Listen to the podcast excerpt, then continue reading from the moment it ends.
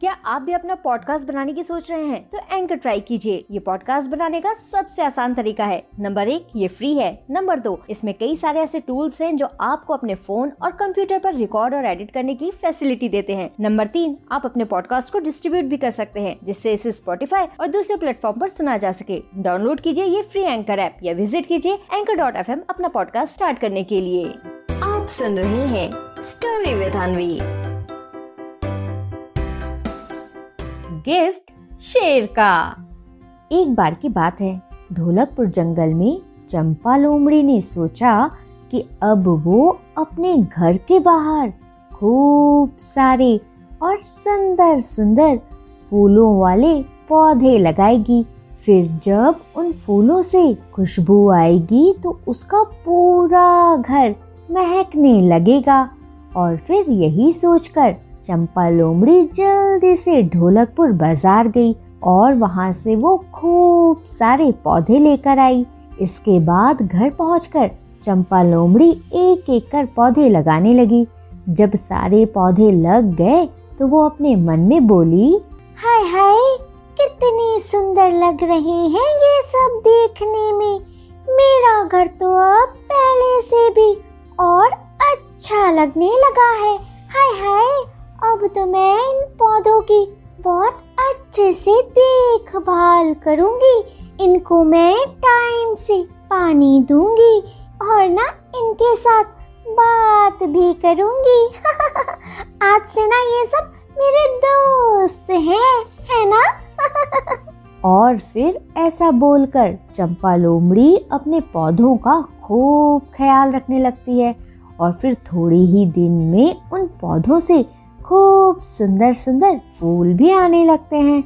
अब हर रोज रंग बिरंगे फूलों को देखकर चंपा लोमड़ी भी बहुत खुश रहने लगी थी और फिर तभी एक दिन रुस्तम शेर यूँ ही टहलते हुए चंपा लोमड़ी के घर आया और चंपा लोमड़ी के घर में लगे उन फूलों को देखकर उसे भी बहुत खुशी हुई और फिर वो खुश होकर तुरंत चंपा लोमड़ी से बोला, अरे भैया, क्या बताएँ चंपा? तुमने तो बहुत ही अच्छा काम किया है।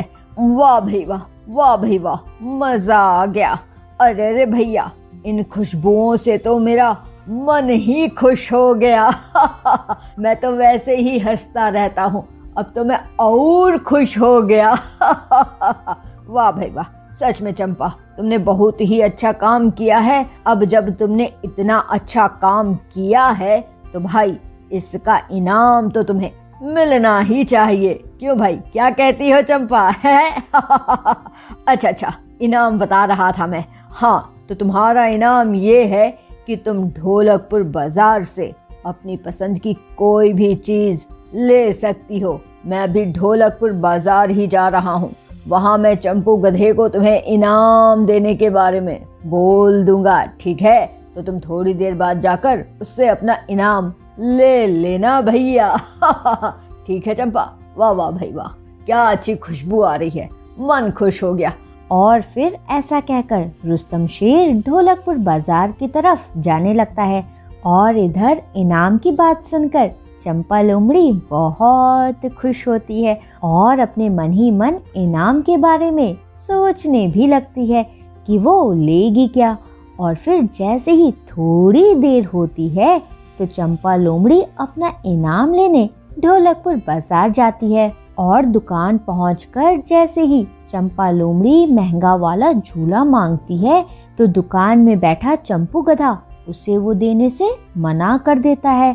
और उससे बोलता है ढैचू ढैचू अरे चंपा ये तो बहुत महँगा है। महाराज ने तो मुझे इन कुर्सियों में से एक कुर्सी देने को कहा है। तो चंपा अब तुम इन सारी कुर्सियों को देखो। तुम्हें जो भी कुर्सी पसंद है वो तुम ले लो।